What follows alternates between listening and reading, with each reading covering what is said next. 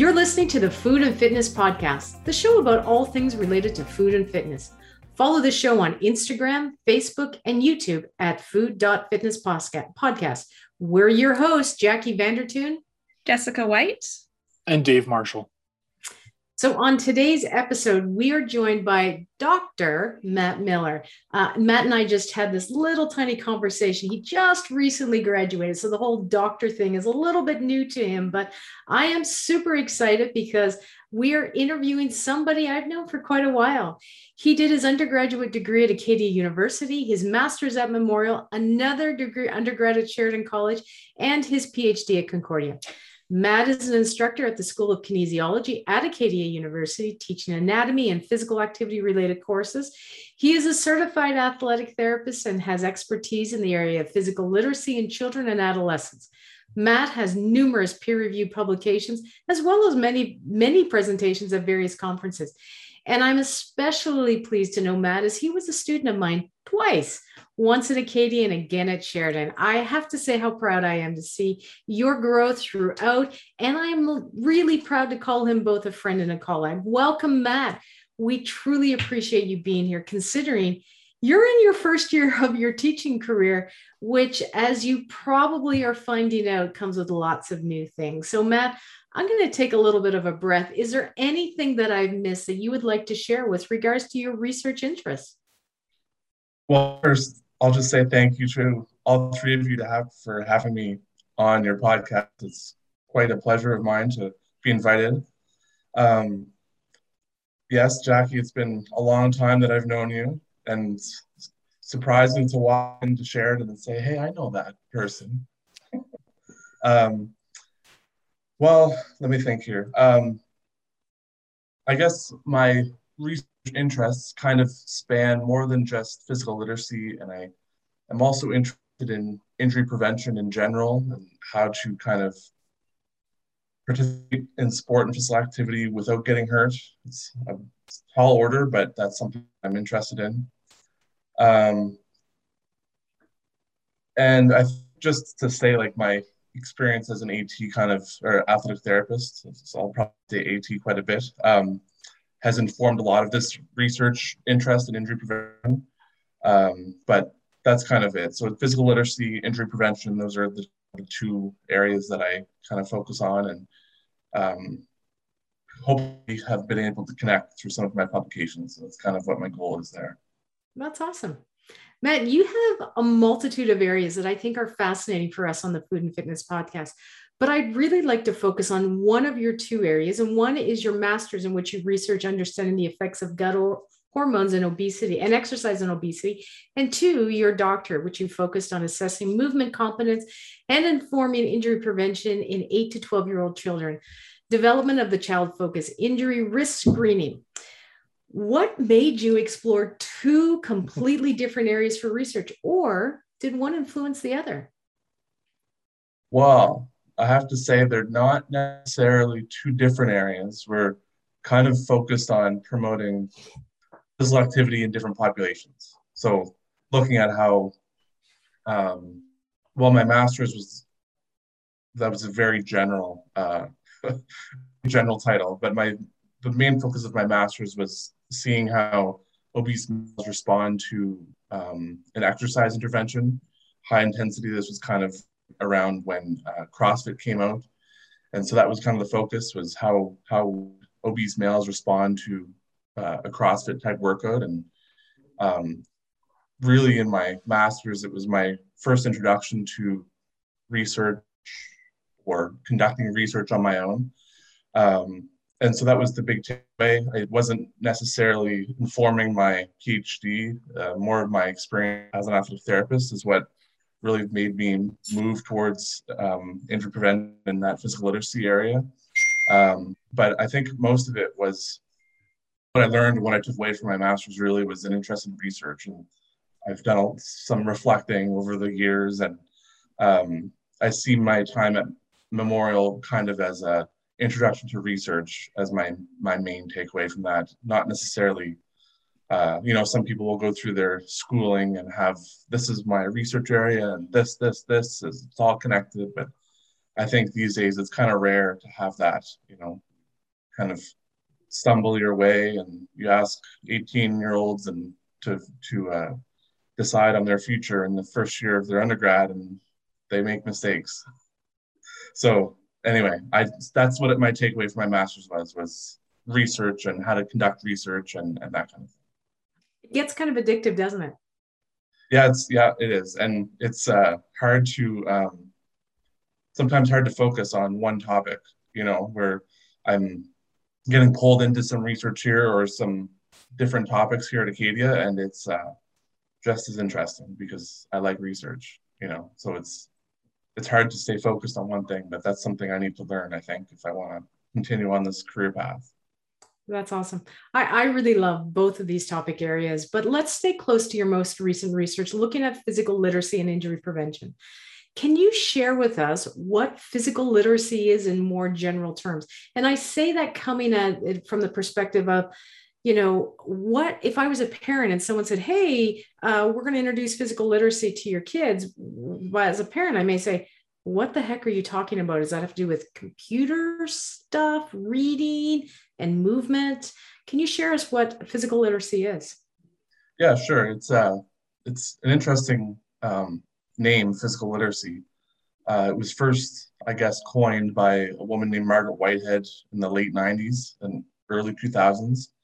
Um, and really, it's just like literacy. When we think of literacy, you think of reading, writing, understanding language. Um, physical literacy is generally someone's ability to be physically active. And uh, there's a lot of things that go into that, but um, it's usually broken down into four different domains of physical literacy. Uh, these domains are knowledge and understanding. So I have the knowledge and understanding that physical activity is important for my life. Uh, daily behavior. So participating in daily behavior, or sorry, participating in physical activity on a regular basis. Um, motivation and confidence. So having the motivation and confidence to participate in physical activity. And um, where my research area mostly focuses is the fourth domain, which is physical competence. So having the physical abilities to participate in whatever sport or physical activity that you feel that you want to participate in. Um, and by no means are these separate domains. They all inform each other.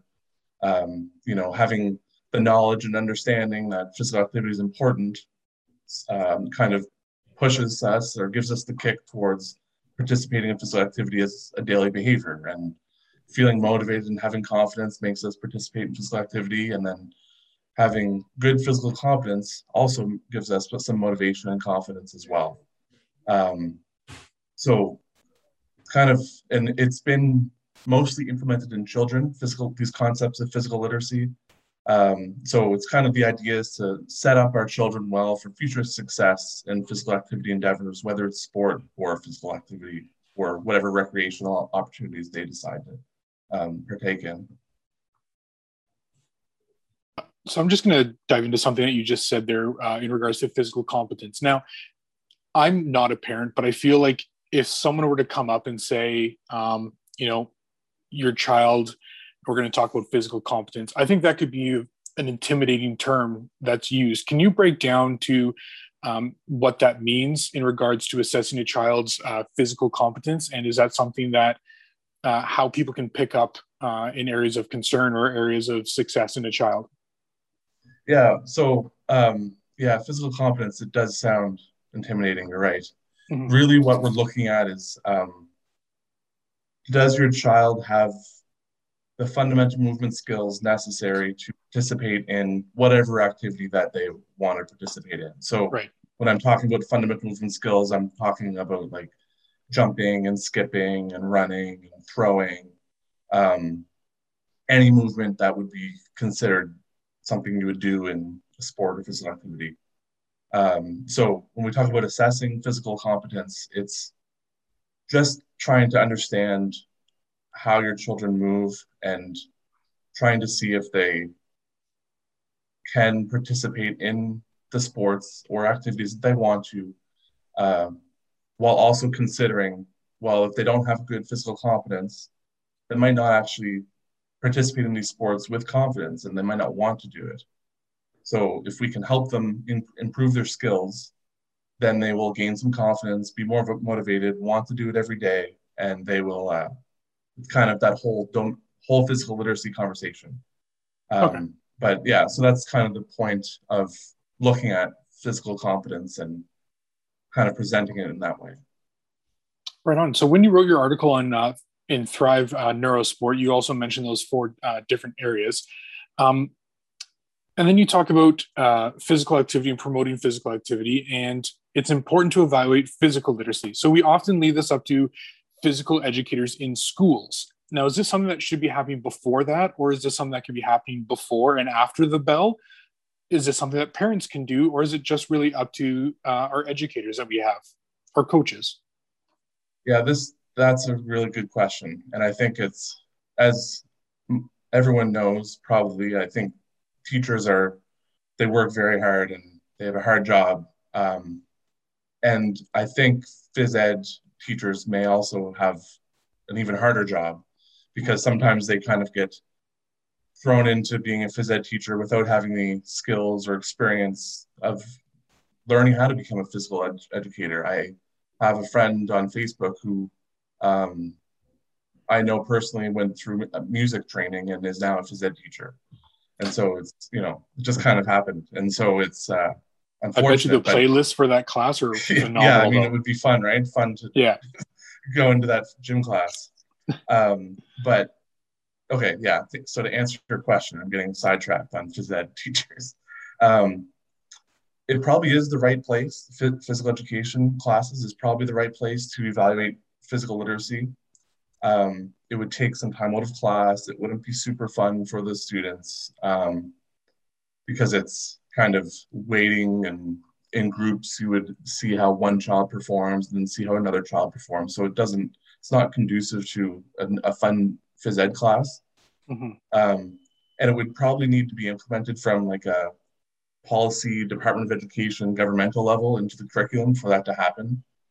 Um, but to capture as many children as possible, the phys ed classes would really be the place to kind of do this physical literacy evaluation.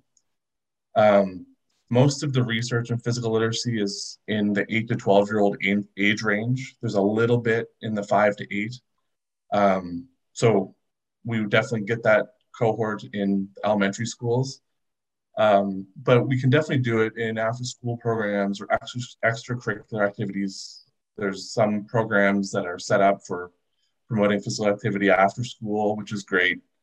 Um, but we know only some children, typically the higher socioeconomic status, would probably be participating in sports or extracurriculars. So we want to make sure that we're getting all of the children as we can that we can.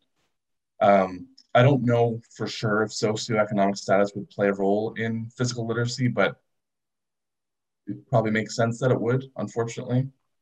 Um, but there is this is kind of uh, counterintuitive to my research because I created a physical literacy assessment tool. But there is a tool called the, the Play tool, Physical Literacy Assessment for Youth. Mm-hmm. Um, and they've designed it to be accessed by teachers and parents and coaches so they can evaluate children on a more individual level. So, um, any of your listeners or watchers or anyone that's checking out your podcast might want to check that out if they're interested in this. It's PLAY, Physical Literacy Assessment for Youth. And I think uh, that would be a good way if they're interested. They have a lot of good um, resources for students or for uh, teachers and coaches and parents if they're interested in kind of understanding more about physical literacy and seeing where they're, they have, even have like your child would score this and how that relates to like a regular cohort of that particular age or something. So right. that, that would be something that would be interesting. You know? And if parents are just playing with their kids, um, what are some of the basic activities that a parent could use to um, kind of evaluate their child or maybe to encourage some of uh, or, or, growth in their physical competence, like throwing, kicking, or those kinds of things? Or are we talking something a little bit more intense? No, no. I like my whole, and we'll probably get to this conversation, but my whole thing is just get your children moving. it doesn't necessarily matter what they're doing. Just get them moving. Um, there is a one of the non-profit organizations I've worked with in my PhD. Uh, it's called Champions for Life. You can look them up. They're based out of Montreal, and um, they do some really cool after-school activities with their children to tr- try and promote physical literacy. And one of the things that they do with their kids, which I thought was brilliant, was balance tag. So mm. they, you know, tag. You tag your whatever. You tag your friend. They have to freeze on one leg and put a beanbag on their head. And so balance is one of the fundamental movement skills, being able to balance on one leg. So that's a really great way to spice up your tag a little bit more and also target some of those funda- fundamental movement skills. Um, one of the things with being a researcher is I'm a little less creative when it comes to those things. So I don't know if I have the greatest uh, suggestions for fun, cool activities, but um, anything that promotes hopping or balancing or throwing or any type of cool creative activities that can get children doing a lot of different things would be would be good. Um, I don't think it's the parents' role to worry about these things, uh, worry about are they moving well, do they have good physical competence, because parents have enough to worry about, you know. Right. So I think just having getting them out the door and doing things is is is what the parents' role would be in this. So, one of the things that you write about in the article from Thrive is that physical literacy encompasses competence and motivation um, to participate in physical activity, as well as the knowledge and understanding to participate in physical activity for life. Um, so we already talked a little bit about what you meant by competence, but how does physical literacy lead to participation in physical activity for your entire life? Yeah, it's, it's a really good question, and it's that's where the research needs to go. I think um, a lot of physical literacy. So the, the thought is, if we promote these ideas in children, so we encourage physical activity, we teach them the importance of, of physical activity, encourage them to participate on a regular basis, um, that they will carry these behaviors on through the rest of their life and kind of do that physical activity thing throughout their life. So that's the thought. Um, but there's all kinds of disconnects in that. You know, children like to play.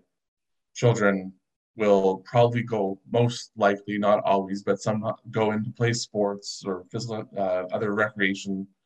But then when like the real world hits, maybe things change and we don't participate in sports and activities as much. We get injured. Um, and so that's where the research needs to go is tr- trying to understand physical literacy in older populations and where are we with that um, I'm not sure. And, you know, in, in our own lives, we can kind of take a, a self reflection on are we participating in physical activity on a daily basis? Are we confident and motivated? And, you know, maybe not so much sometimes. I can speak for myself, right?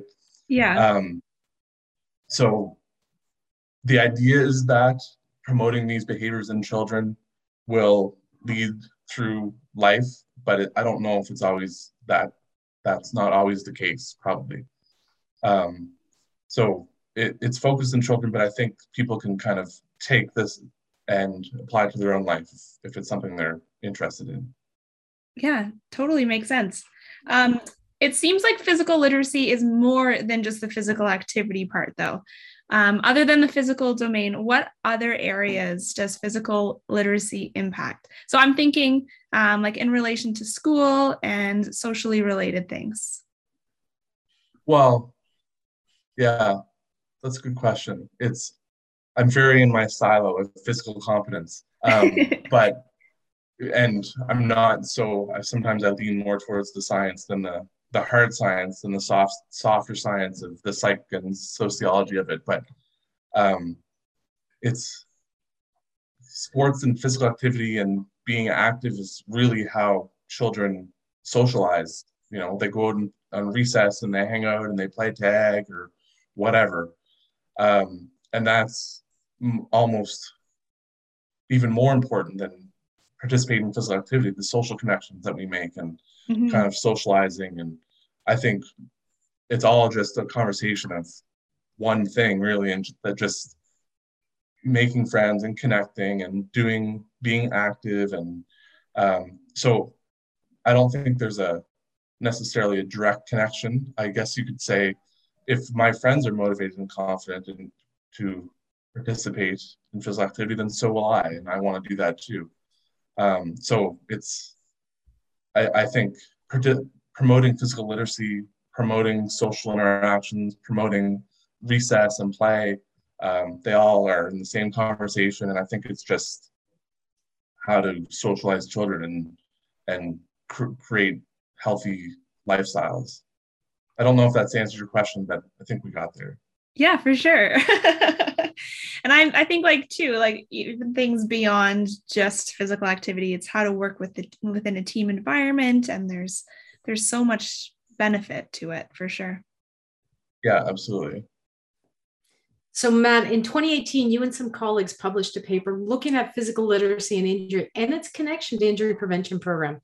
So now let's go to your wheelhouse. How is physical literacy linked to injury prevention? Yeah, this is uh yeah. This is we were the first ones to really make this connection between physical literacy and injury prevention. Um, and it took some time, but when we look at so the way I kind of describe, we look at physical literacy, we've taken the four domains, and then we look at physical competence. And within that physical competence domain, we're looking at fundamental movement skills. So I spoke with them before jumping, hopping, balancing skills, throwing skills, moving, things like that. Um, and then to be good at these, they need to be able to move appropriately, move well. Um, so, for example, if someone doesn't run it's not a great example. Jumping, that's a better example. If someone jumps and lands and they their knees cave in when they land, that's an indication that they might have an increased risk of injury. It also would probably indicate they're not performing the movement skill as well as they could be. So, this conversation about physical literacy and injury is kind of linked through the, the quality of movement. How well are these, these children moving? Um, so a lot of our research looked at um, the connection. There's a lot of information about ACL injuries and risk factors for this anterior cruciate ligament injury in, in the knee um, and how to prevent these injuries. And we looked at this and then kind of looked at this movement technique piece where that's a high risk or one of the indicators for uh, an ACL injury if they don't move well or if they have poor movement technique. And then kind of thought, okay, well, a lot of these assessment tools, they look at how fast you can do something, how fast can I run from point A to point B, or how many times can I jump on one leg. And that's good and it's important to be able to do that. But these physical literacy tools weren't necessarily looking at, well, how are they doing it? If I can jump up and down 20 times, that's great. But if I'm jumping up and down 20 times and my knees are caving in every time, I'm at an increased risk of one of these ACL injuries. Um, so that's kind of where our, our assessment tool came from, um, was this kind of connection and looking at movement quality, not necessarily performance or how fast they can do something. That is is awesome.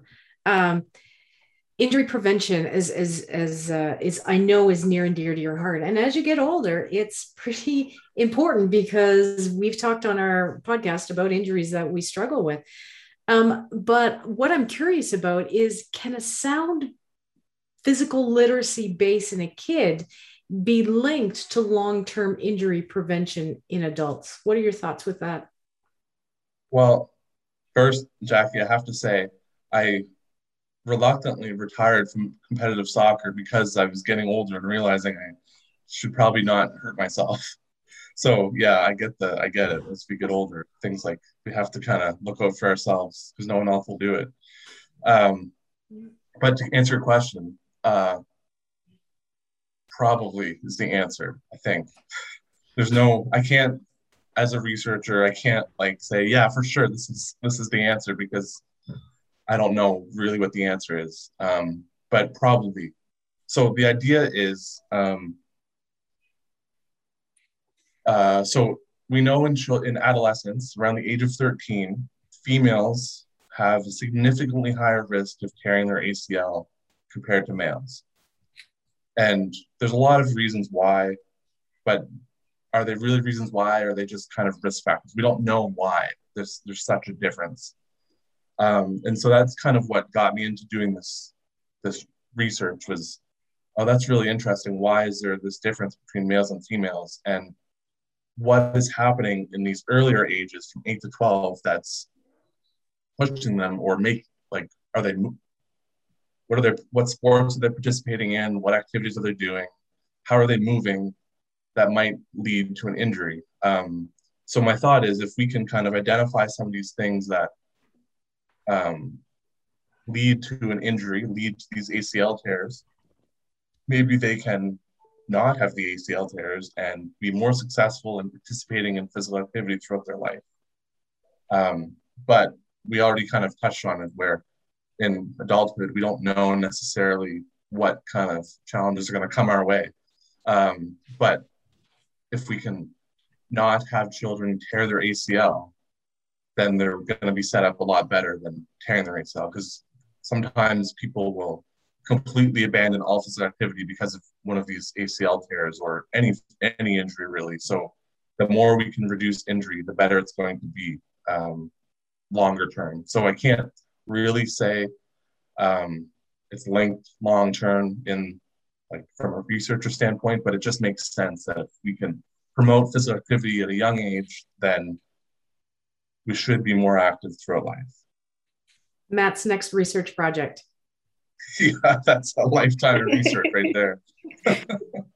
but I do have to say, I'm interested in physical literacy in older adults. I think it's um, an interesting topic. There's a lot of parallels between um, children and older adults in terms of their movement capabilities. Um, a lot more complicated things with older adults, but it's quite an interesting link. And, and then we have from 13 to 65 in between, where there's a lot of other populations that we need to understand physical literacy in as well. But um, it is a really interesting research area to kind of look at across across the lifespan. So interesting, and we kind of talked about your take on uh, physical literacy is movement. Um, and as a parent, I know that movement is really important um, to your health to, and to the health of uh, my child from a long term health perspective. But is movement more than just telling our kids to go outside? What's your take on the type of movement? Well, that's a good question. I feel I, I get into this. I don't have children, but just in my own life, I overthink and worry about my long term health and longevity. And I can't imagine what it's like to be a parent worrying about teaching these things to a young child. Um, I don't know. I, I can't really say that parent it should be the parent's responsibility to be worried about these things um, but some things that the parent should worry about would be getting them out the door to play playing is really important um, because they children will encounter situations where they may be at risk of an injury and then they'll figure out a way to avoid that risk of injury and then when it comes up in sports then maybe they won't have that injury happen mm-hmm. um, so playing all kinds of different movements, different settings is really good. Um, something else a parent can do is not have their child participate in one sport only. This kind of this conversation about um, early sport specialization. Um, we see it a lot in gymnastics where children, usually females, get um, put into gymnastics at a really young age, and then they just stay there and only do gymnastics 12 months of the year.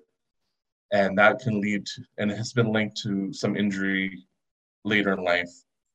Um, and we see it with hockey, especially in Canada, right? A lot of people will play Mhm. hockey all year long, um, and that can lead to injury. So you see it a little bit. Some of the guys in the NFL are saying this, like, "Oh, I played basketball and football growing up, or I played baseball and football." And uh, Patrick Mahomes is one of the best quarterbacks in the NFL, and he says that like he played baseball and football growing up, and he attributes his success to being a multi-sport athlete. And I think participating in different sports, baseball in the summer and basketball in the winter, or something like that, is something that parents can do and should encourage their children to do is to participate in different sports.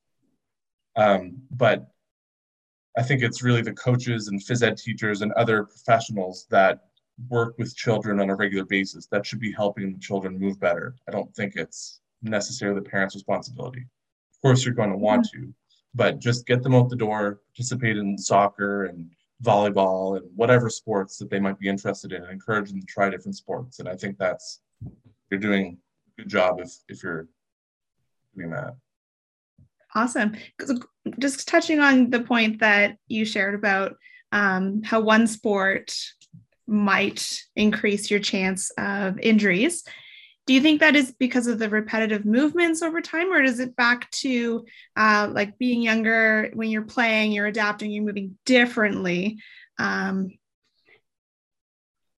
Yeah, that's. I think that's a challenging question. Uh, I don't know if we know the answer for sure, um, but it's probably from repetitive movements, doing the same thing over and over and over.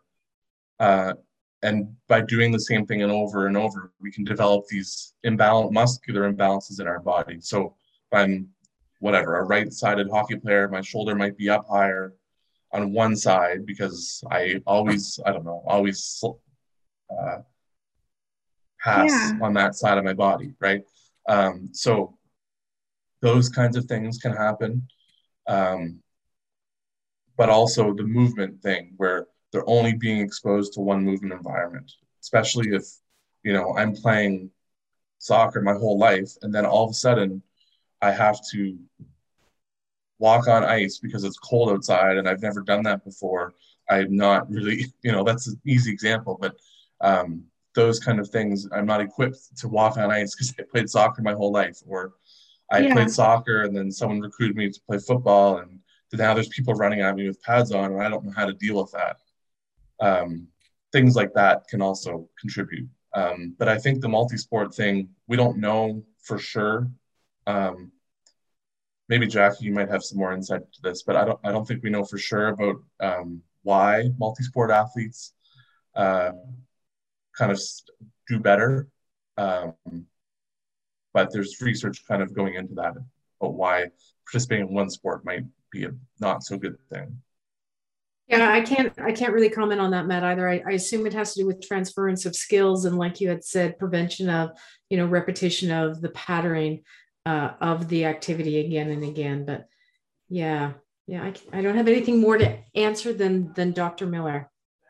I find it so interesting. Um, okay, so back on track. Uh, how can we as parents help our kids to be more physically uh, literate, particularly when they've basically been told um, to be physically and socially distant this past 18 months or so?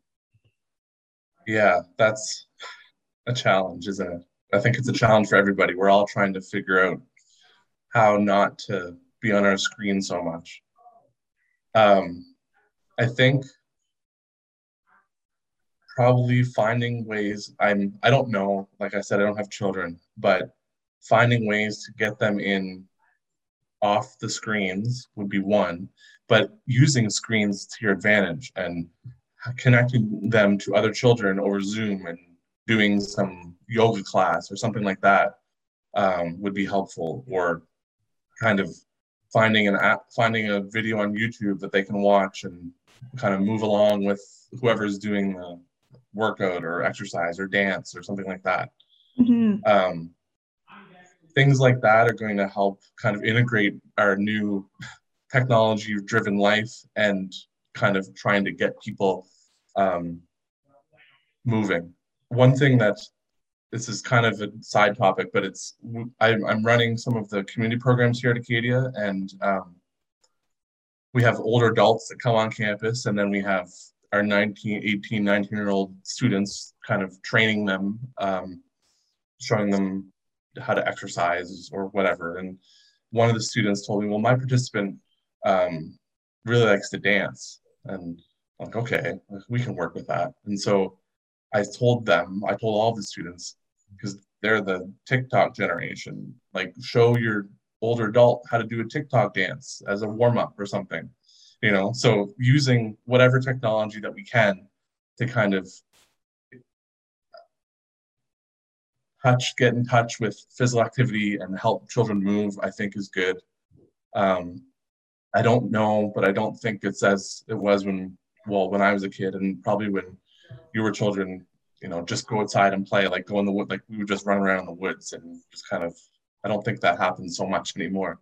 No. Um, so yeah, so whatever you can do to use technology and um, connect children with each other in doing physical activity would, is going to be helpful.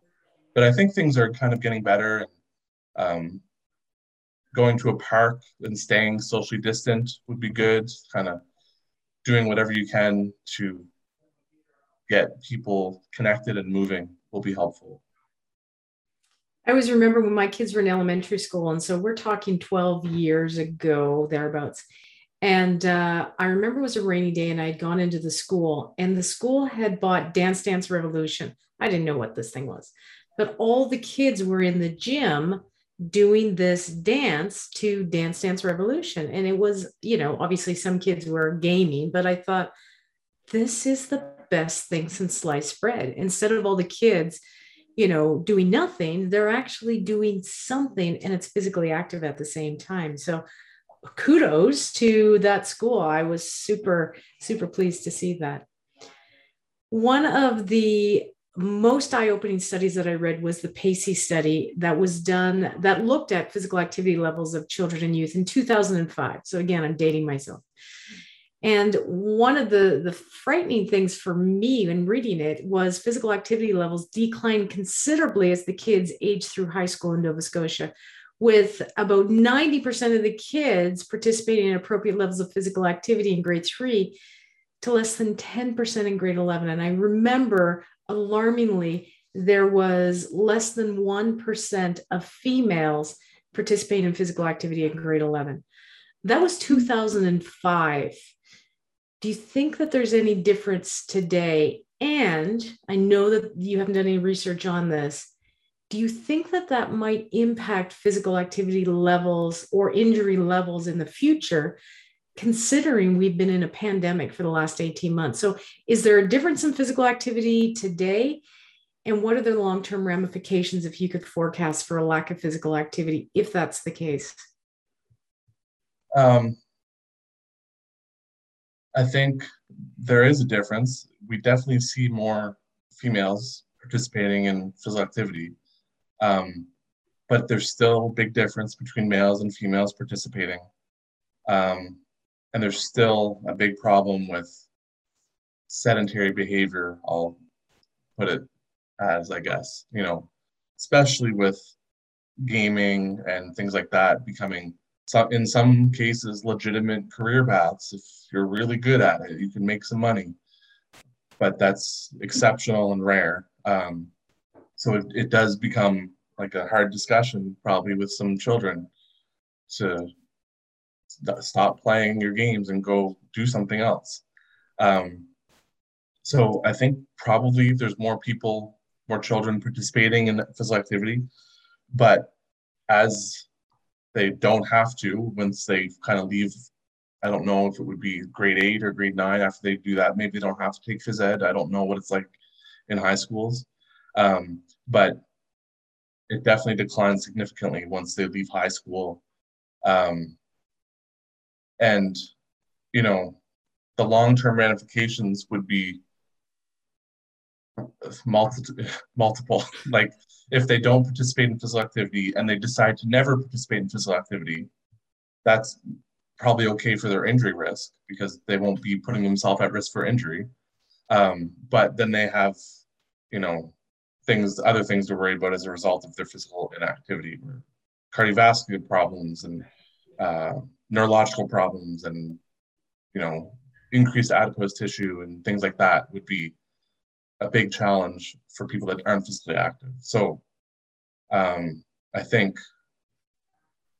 yeah, it's a problem. And the pandemic in general, I mean, there's of course all kinds of problems with the pandemic. Um, but it's we see it as I'm sure you're seeing it, Jackie, at Sheridan. It's students are less prepared to be in person.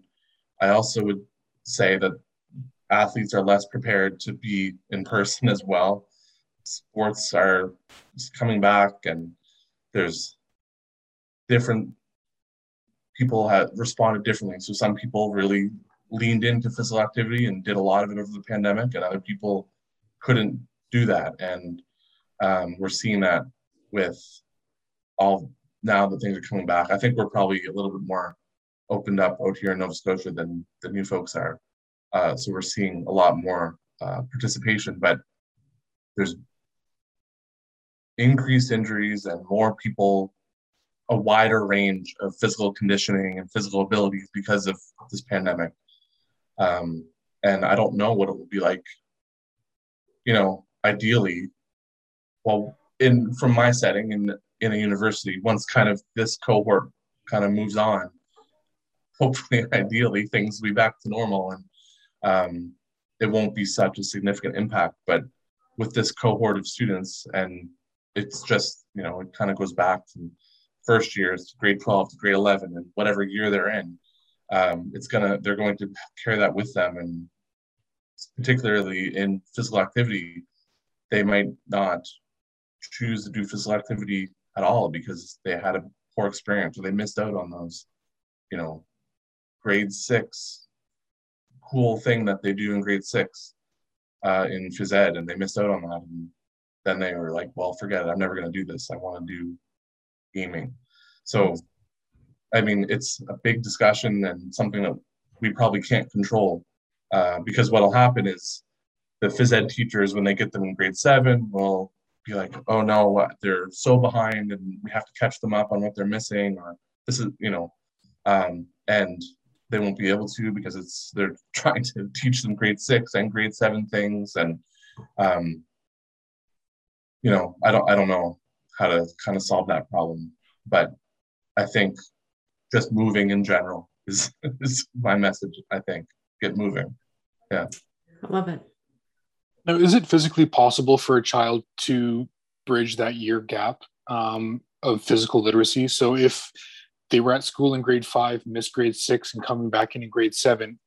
Is it physically possible for a child to regain that to to start where they left off? Oh yeah, I think so. Um, it might take some extra work on the child's part, though. So they would need to understand the importance of it and why they are being asked or being told to do these things. Um, but you know, we see in the 8 to 12 age range, or any age range really, it, below 13, there's a wide variety of heights and weights and arms lengths and legs lengths and, you know, growth spurts. And so I think um, it's not a lost cause at all, especially, you know, for children that have not gone through the growth spurt. I think that they can, they're very resilient and they can learn quickly uh, after the growth spurt, it's a little bit different. They there's some awkward years in there with learning how to move their body, and then uh, that's I'm talking you know growth spurts and how fast people grow is another impact risk factor for injury. Um, so that's a, different discussion for a different day probably, but uh, I definitely think that um, children can regain or make up for lost time, for lack of a better word, on these these years of not having physical activity or, or structured gym class. You know? So I think maybe what you're saying is the longer the gap, the longer or harder it will be to kind of fill that the missing opportunity or regain that physical activity. Oh yeah, I think so. I mean, that, I think that just kind of is probably the case in adult life too. You know, the longer you go without physical activity, the harder it is to get back into it. Um, and it's it would probably be even more so for children if they just don't participate in physical activity for from the age of eight to 13, they're probably not even interested in it and won't want to do it. Um, so trying to encourage them to play and go out and do things. And I guess that's kind of circle back to how the parent, Jess, you were talking about the parents' role. I think maybe more so now in the pandemic, after the pandemic, it would be good to kind of encourage your children to play and go out and do things because of the, the lost time they may have had from not doing phys ed on a, I don't know if it would be daily in elementary schools, but a regular basis. I think my little guy is in grade one and they have gym back this year, which he is very excited about. It's still outdoor, but he gets every other day. Okay, that's pretty good. I think as at minimum it would be like three times a week. Mm-hmm. Uh, so that's yeah, I think that's pretty good. And they have recess and everything as well, but yeah. structured three times a week in in his grade, anyways. Yeah, I think that's good, and it's I'm glad to hear that they can go back into the gyms and do things. Yeah, good to get them moving. Matt, I have a question that I've I've been quite curious about. I have two boys, as you know. One uh sagittal plane motion, like really great as far as amazing runner. But anytime you do any cross body stuff, he just like swimming for him is is almost impossible. Never injured, but he's only 18 the other kid, that kid could pick up a ball and do anything, like just phenomenal skills, but kind of more so along the lines of injured. Now, you could say, well, one's more aggressive than the other. But I, the question I'm asking is do kids naturally, like, are there some individuals who are naturally physically literate, like they know where their body is in space? Um, and there are other kids that, you know, like my kid, someday he's going to learn how to do a a breaststroke or something like that? Yeah, that's a good question. And I don't know if I know the answer. It's probably like a nature versus nurture type discussion. You know, what is it something that they are born with and they can do, or excuse me, something they can learn? Um, I don't know.